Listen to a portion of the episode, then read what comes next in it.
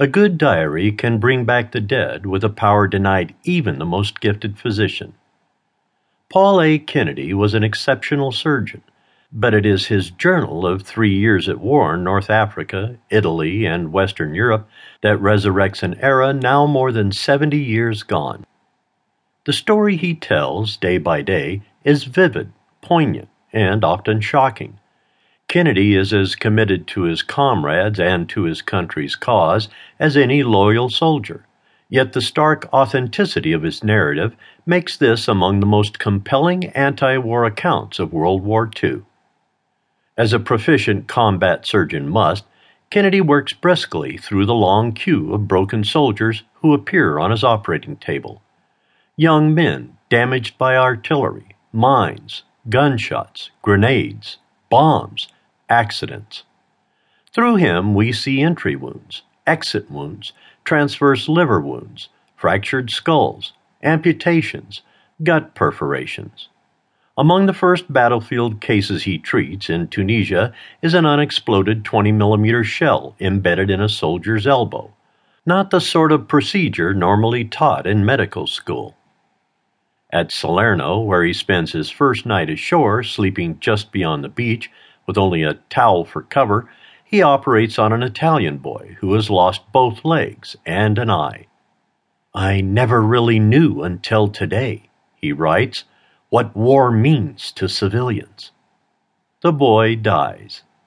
On the Volturno River, he treats a soldier with a piece of shell in his brain, a bullet in his belly, and his left hand blown off. Kennedy's skill as a draftsman in meticulously illustrating severe wounds makes his written descriptions even more wrenching. Treating hundreds of combat wounded only enhances Kennedy's humanity.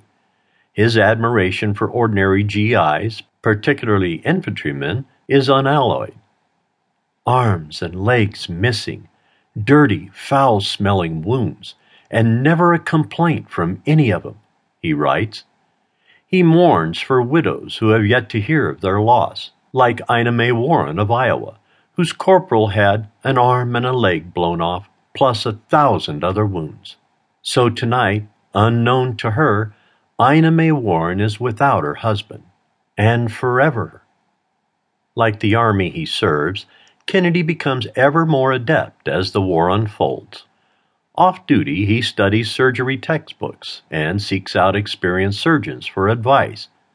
Through him, we sense the brilliance of American technical skill, innovation, and logistical competence.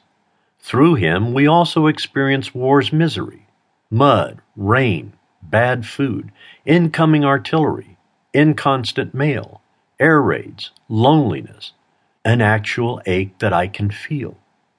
He is an astute observer with a gift for evocative images.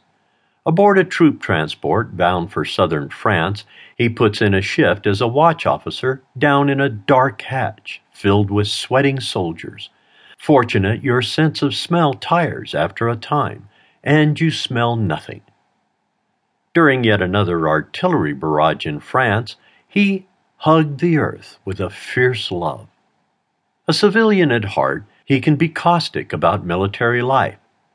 Hash, hash, beans, and more hash, he complains, then repeats the time-tested G I injunction. Keep your mouth shut, bowels open, and don't volunteer for anything. That's the Army.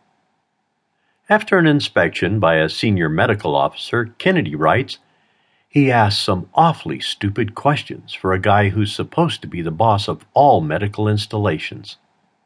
As a doctor who often lives and works in danger close to the front, he disdains rear echelon officers, all dressed up with their pants pressed.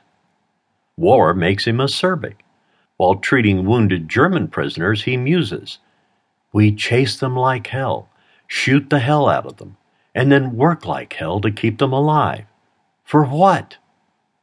In the best G I tradition, trenchant humor helps get through the day and through the war, as when he loses his dog tag and reflects, "I'll probably turn out to be the unknown soldier."